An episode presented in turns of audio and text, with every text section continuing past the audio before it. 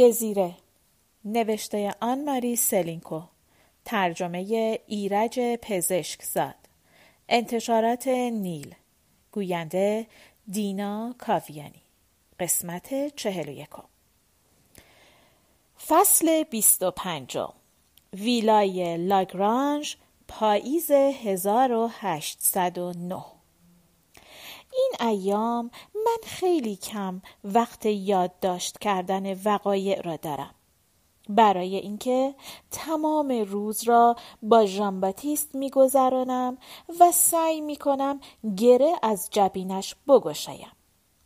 در ژوئیه گذشته فوشه در توصیف خطر مبالغه نکرده بود. انگلیسی ها در کرانه های مانش پیاده شدند و فلسینک را تصرف کردند.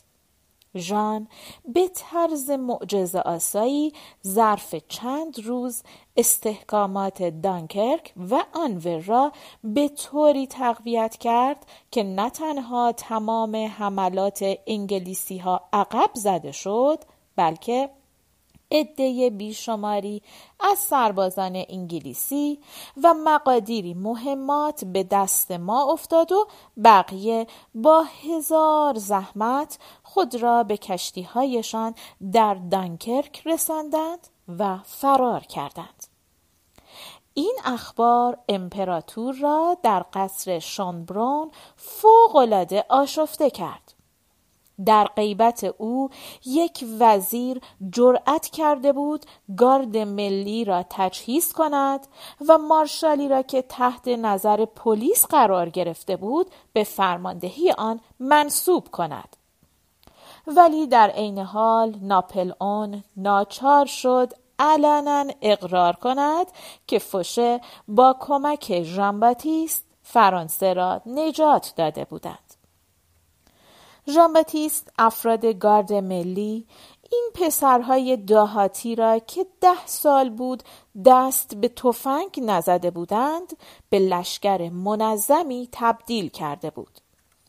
اگر ابتکار فوشه و نیرو و فعالیت ژان باتیست نبود فرانسه از دست رفته بود. فوشه به پاداش خود رسید و حالا دوک دوترانت لقب دارد. عنوان او مثل عنوان پونت کورو خیلی رومانتیک است و فوشه همان اندازه دوک نشین خود را می‌شناسد که من پرنس نشین خودمان در ایتالیا را می‌شناسم.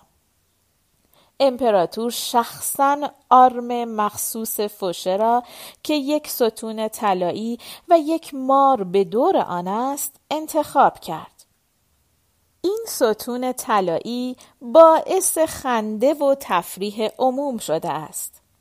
رئیس سابق کلوب ژاکوبنها که هر جا ثروتی سراغ می کرد به عنوان ثروت ضد انقلابی توقیف می کرد امروز یکی از متمولترین مردان فرانسه است.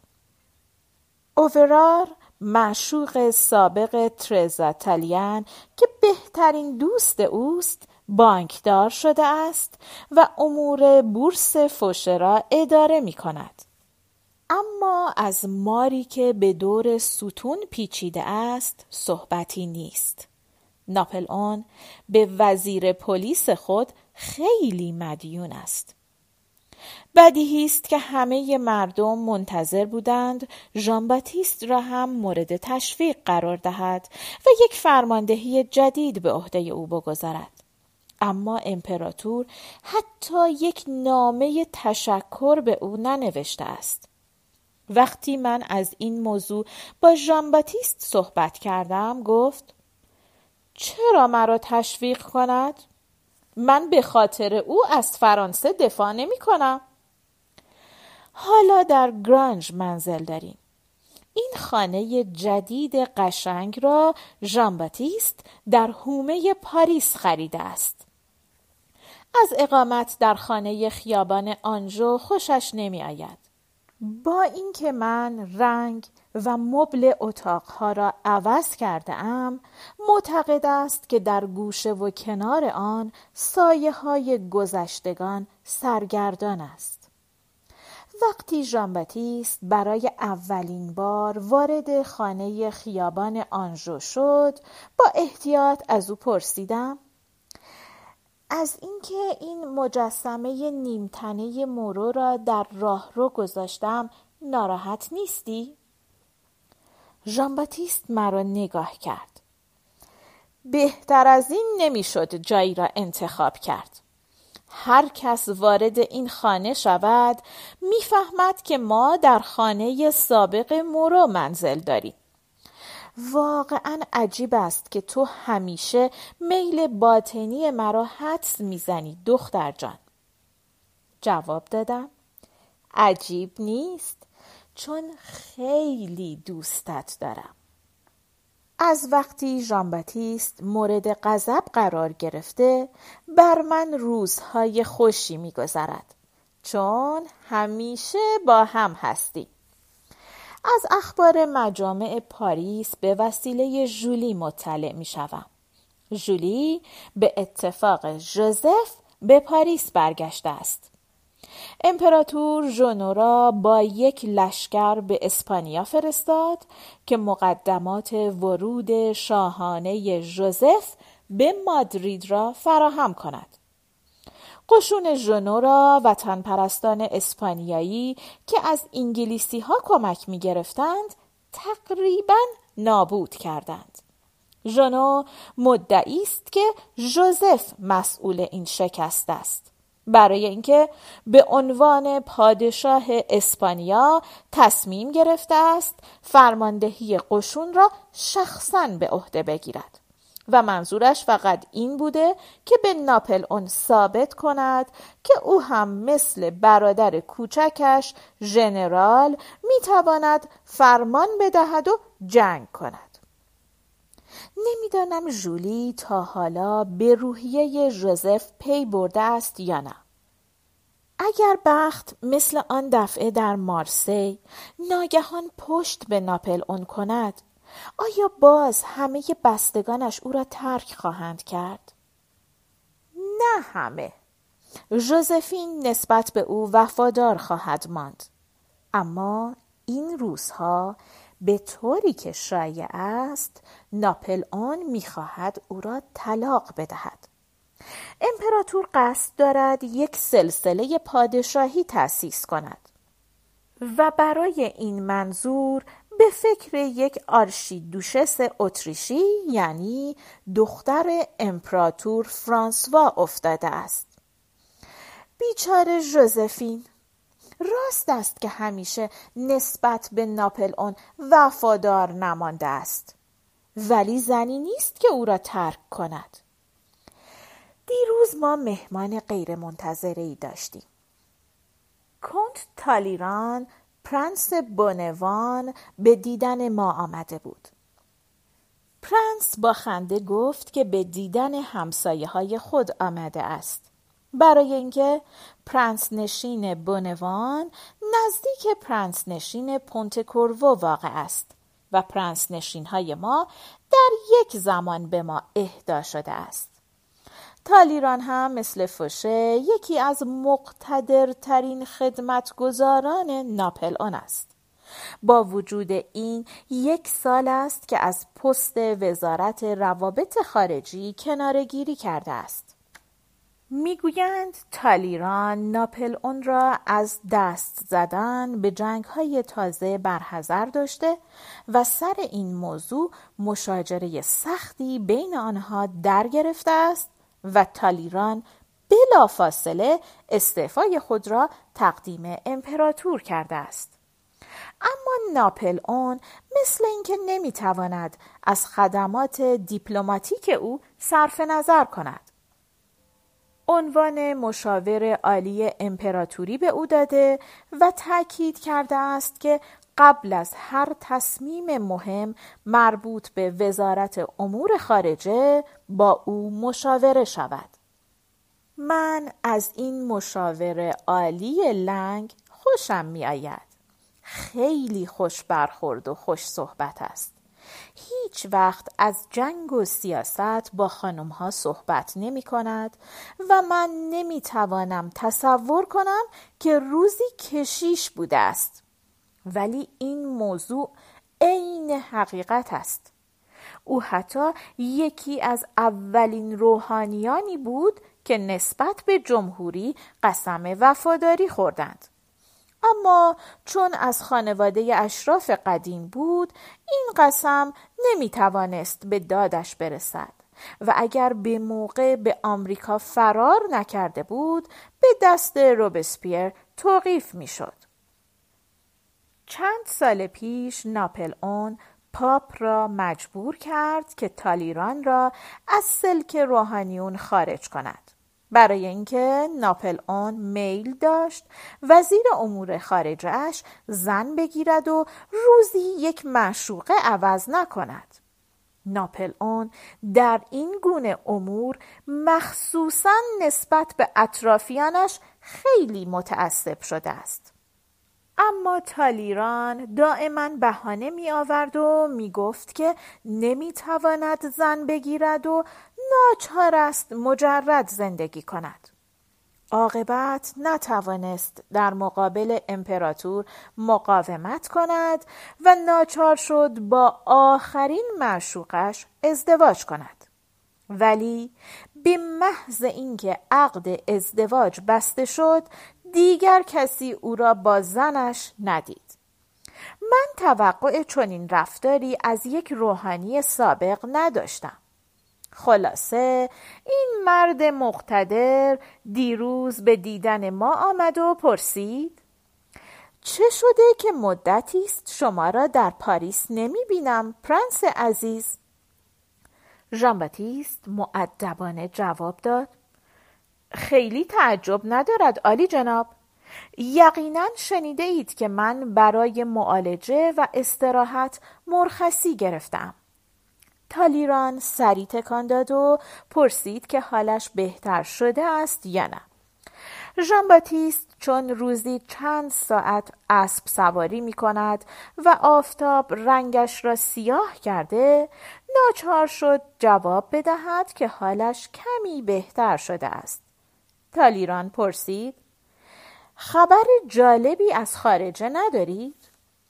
این سوال مزهک بود. تالیران بهتر از هر کسی از اخبار خارجه مطلع است. ژان باتیست به آرامی جواب داد. از فوشه بپرسید چون او تمام نامه هایی را که برای من می‌رسد قبل از من می‌خواند. وانگهی من خبری که قابل نقل باشد ندارم تالیران پرسید حتی از دوستان سوئدی خودتان بیخبرید؟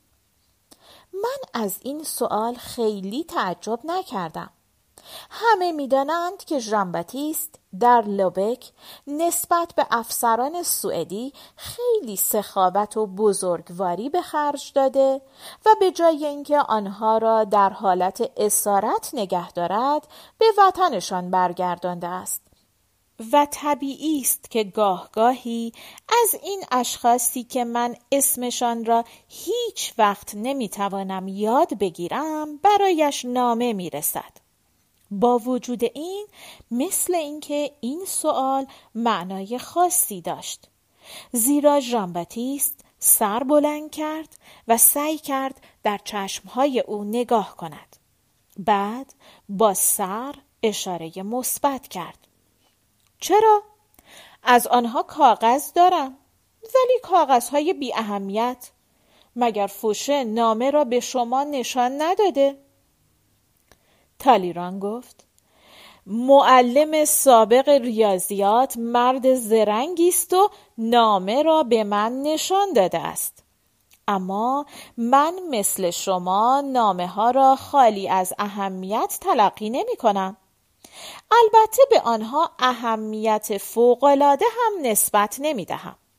ژان گفت سوئدی ها پادشاه خود را که دیوانه شده بود از سلطنت خل کردند و امویش شارل سیزدهم را به جای او نشاندند. گفتم واقعا؟ این گوستاف که خیال می‌کرد از جانب خدا مأموریت دارد امپراتور را از بین ببرد؟ کسی به من جواب نداد. ژان و تالیران چشم در چشم یکدیگر دوخته بودند. سکوت سنگینی حکم فرما شده بود. من برای اینکه سکوت را در هم بشکنم گفتم شما فکر نمی کنید آلی جناب که این گوستاف واقعا دیوانه است؟ تالیران با تبسم جواب داد من نمی توانم از اینجا درباره او قضاوت کنم. اما مطمئن هستم که عموی او برای آینده سوئد اهمیت فراوانی دارد. برای اینکه این امو خیلی سال خورده و علیل است و اگر اشتباه نکنم اولاد ندارد. اینطور نیست پرنس؟ ژان گفت. جوانی از بستگان خود را به پسرخواندگی قبول کرده و او را به عنوان جانشین تاج و تخت تعیین کرده است. این جوان پرنس کریستیان اوگوست فون هولستن سوندربورگ اوف گستنبورگ است. تالیران با لحن تحسین گفت شما چه خوب اسامی خارجی را تلفظ می کنید ژان گفت من مدت مدیدی در آلمان شمالی زندگی کردم. آنجا آدم به این اسامی عادت می کند تالیران پرسید به زبان سوئدی علاقه دارید؟ ژان باتیست گفت نه عالی جناب. تا حالا علتی نداشته به این زبان علاقمند بشوم. تالیران گفت عجیب است. یک سال پیش وقتی شما با سربازانتان در دانمارک بودید امپراتور شما را در حمله به سوئد مخیر کرده بود. یادم میآید که راجع به این موضوع به شما کاغذی نوشتم. اما شما به تماشای کرانه های سوئد قناعت کردید و اقدامی نکردید. علت چه بود؟ همیشه دلم می‌خواست این سوال را از شما بکنم.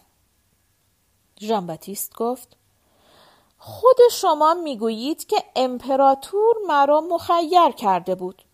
او می‌خواست به تزار در تصرف فنلاند کمک کند. ولی کمک ما لزومی نداشت. کافی بود همانطور که گفتید ما در مقابل کرانه های سوئد بایستیم و خاک سوئد را تماشا کنیم. تالیران پرسید و از منظره سوئد خوشتان آمد دوست عزیز؟ ژان باتیست شانه بالا انداخت. در شبهای روشن از دانمارک چراغهای ساحلی دیده می شود اما اغلب شبها هوا مهالود بود. من به ندرت چراغهای ساحلی را می دیدم تالیران به جلو خم شد و چانه را با سر طلای اسایش خاراند این عصا را همیشه همراه دارد و علت این است که قوزک پایش معیوب است و خم نمی شود. من نتوانستم بفهمم چرا از این مذاکره لذت می برد. تالیران پرسید در سوئد خیلی چراغ بود دوست عزیز؟ ژان باتیست با تبسم سری فرود آورد. مثل اینکه او هم از این مذاکره تفریح می کرد. نه خیلی چراغ دیده نمی‌شد. سوئد مملکت فقیری است. دوره عظمت و قدرتش گذشته است. تالیران گفت شاید در آینده باز عظمت و قدرت خود را به دست بیاورد. ژان باتیست سری تکان داد. نه در زمینه سیاسی خیال نمی کنم. در زمینه های دیگر ممکن است. برای هر ملتی امکان ترقی هست به شرط اینکه گذشته عظیمش را فراموش کند. تالیران تبسم کرد. برای هر انسانی هم امکان ترقی هست. به شرط اینکه گذشته کوچکش را فراموش کند. مثال زیاد هست پرنس عزیز. ژان باتیست گفت برای شما آسان است عالی جناب. شما از یک خانواده اشرافی به وجود آمده اید و در جوانی تحصیل کرده اید. برای شما آسانتر است. خیلی آسانتر است تا برای آن مثال هایی که به آنها اشاره می کنید ژان باتیست ضربه را به هدف زده بود. تبسم از لبهای تالیران محو شد. به آرامی گفت من مستحق این توبیخ و ملامت بودم آقای پرنس. کشیش سابق از گروهبان سابق معذرت می خواهد. شاید از گروهبان سابق انتظار لبخندی را داشت اما ژانباتیست به جلو خم شده و دست را زیر چانه زده بود. چشمها را از زمین بر نمی داشت. عاقبت گفت من خسته شدم آلی جناب. از سوالات شما خسته شدم از مراقبت دائمی وزیر پلیس خسته شدم از سوء زنی که به من دارند خسته شدم خیلی خسته شدم پرنس دو بنوان تالیران از جا بلند شد پس من یک خواهش از شما می کنم و می روم. ژان گفت خواهش؟ واقعا نمی‌دانم چطور یک مارشال مغزوب می‌تواند برای وزیر امور خارجه خدمتی انجام دهد. تالیران گفت توجه کنید پرنس می‌خواهم راجع به سوئد صحبت کنم. تصادف عجیبی که صحبت ما به این مملکت کشید. من دیروز مطلع شدم که شورای حکومتی سوئد چند نفر را برای مذاکره درباره تجدید روابط سیاسی بین مملکتشان و فرانسه به پاریس فرستاده است. عاقبت سوئدی ها این پادشاه را که اختلال حواس دارد تبعید کرده اند و عموی سال خوردش را به جای او نشانده اند که روابط دوستانه با فرانسه برقرار کند. این آقایان نمی‌دانم با اسامی آنها آشنایی دارید یا نه. آقای فون آسن و کنت بیرون به محض ورود به پاریس سراغ شما را گرفتند. کنار پره های دماغ ژانباتیست دو چین بزرگ ظاهر شد. من این آقایان را نمی شناسم و نمی‌دانم چرا اظهار علاقه به دیدن من کردند. تالیران گفت صاحب منصبان جوانی که شما با آنها در لوبک شام خورده اید خیلی از شما صحبت می کنند. آنها معتقدند که شما یکی از دوستان اروپای شمالی هستید پرنس. و این آقایانی که برای مذاکره به پاریس آمده اند امیدوارند که شما به نفع مملکتشان پیش امپراتور وساطت خواهید کرد. ژان باتیست زیر لب گفت می‌بینید که در استکهلم از اوضاع اینجا خبر ندارند. تالیران گفت می‌خواستم از شما خواهش کنم که این آقایان را بپذیرید. ژان باتیست بیش از پیش گره بر ابروها انداخت. چه فایده دارد؟ خیال می کنید من می توانم در مذاکرات این آقایان با امپراتور مداخله کنم؟ یا می خواهید به امپراتور نشان بدهید که من در مذاکرات با خارجی ها که به من مربوط نیست مداخله می کنم؟ خیلی متشکر می شوم آلی جناب اگر لطفا خیلی سریح و بیپرده بگویید چه می خواهید؟ تالیران به آرامی گفت خیلی ساده است میل دارم شما این نمایندگان سوئدی را بپذیرید و حرفهای محبت آمیزی به آنها بزنید. البته انتخاب حرفهای محبت آمیز را به عهده خودتان می‌گذارم. توقع زیادی نیست؟ ژان با صدای گرفته ای گفت فکر می کنم درست متوجه نیستید چه تقاضا می کنید هیچ وقت چنین صدایی از دهان او نشنیده بودم.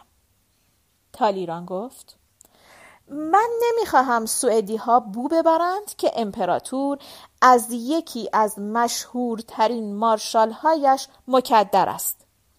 اگر این موضوع به خارج درس کند خارجی ها فکر خواهند کرد که در محافل نزدیک به امپراتور دو دستگی و نفاق وجود دارد.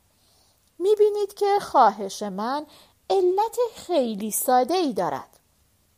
ژان گفت خیلی ساده.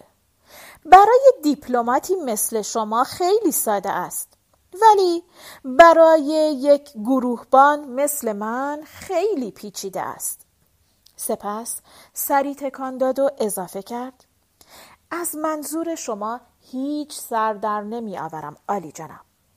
و در موقع ادای این کلمات دست خود را به آرامی روی شانه او گذاشت می‌خواهید به من بفهمانید که یک کشیش سابق به زرنگی و کاردانی یک معلم سابق ریاضیات نیست؟ تالیران با اسایش پای لنگ خود را نشان داد. پرنس دو پونت کوروا پای این مقایسه شما میلنگد. از پای من هم لنگتر است. باید دید انسان به چه کسی مدیون است ژان با صدای بلند شروع به خنده کرد اعصاب خود را با این خنده صدادار که شایسته یک پرنس نبود آرام کرد خندهاش. شبیه به خنده آن ایامی بود که نظامی جوانی بیش نبود. یقینا نمی‌خواهید بگویید که به من مدیون هستید نه؟ همچه چیزی را از شما باور ندارم. تالیران گفت نه. شما می‌دانید که ما کشیش های سابق در زمان انقلاب زندگی سختی داشتیم. من با مسافرت به آمریکا خودم را از این مشکلات کشنده نجات دادم. این مسافرت به من یاد داده است که دیگر نه به ممالک بلکه به قاره ها فکر کنم. من خود را به طور کلی به قاره اروپا مدیون می‌دانم. پرنسس قشنگ اجازه بفرمایید دست شما را ببوسم.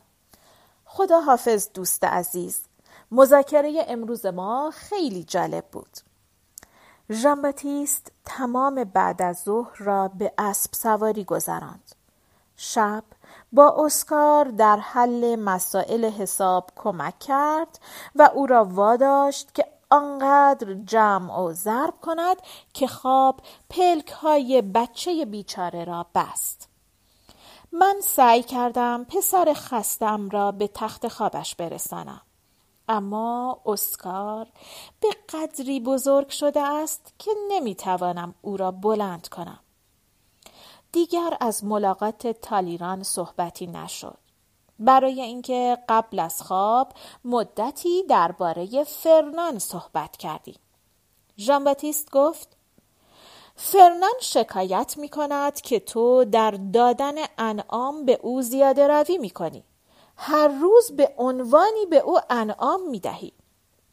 گفتم مگر تو خودت نگفتی که ما متمول هستیم و لازم نیست من صرف جویی کنم وقتی من به این فرنان با وفا هم کلاسی سابق تو انعامی می دهم نمی‌دانم چرا می آید پشت سر من به تو شکایت می کند گفت دیگر به فرنان انعام نده چون این روزها یک حقوق ماهانه از فوشه می‌گیرد و کاروبارش بد نیست من با تعجب فریاد زدم چطور؟ فرنان در خانه ما جاسوسی می کند؟ گفت گوش کن دختر جان. فرنان از طرف فوشه معمور شده است مرا تحت نظر بگیرد. و چون معتقد است که همچه پول خوبی را نباید از دست داد قبول کرده است. اما بعد از قبول مأموریت فورا آمد و به من گفت که فوشه مبلغی به او می‌دهد و پیشنهاد کرد که حقوق ماهانش را کم کنم. فرنان شریفترین مرد روزگار است گفتم و درباره تو چه خبری به وزیر پلیس می دهد؟ ژان باتیست گفت هر روز خبر تازه‌ای برای گزارش خود دارد. امروز مثلا من در حل مسائل ریاضی با اسکار کمک کردم. این خبر برای معلم سابق ریاضیات باید جالب باشد. دیروز حرف او را قطع کردم و گفتم دیروز تو یک کاغذ به مادام روکامیه نوشتی و من خودم را خوردم صحبت ما به مسائل عادی خانوادگی رسیده و دیگر صحبت تالیران فراموش شده بود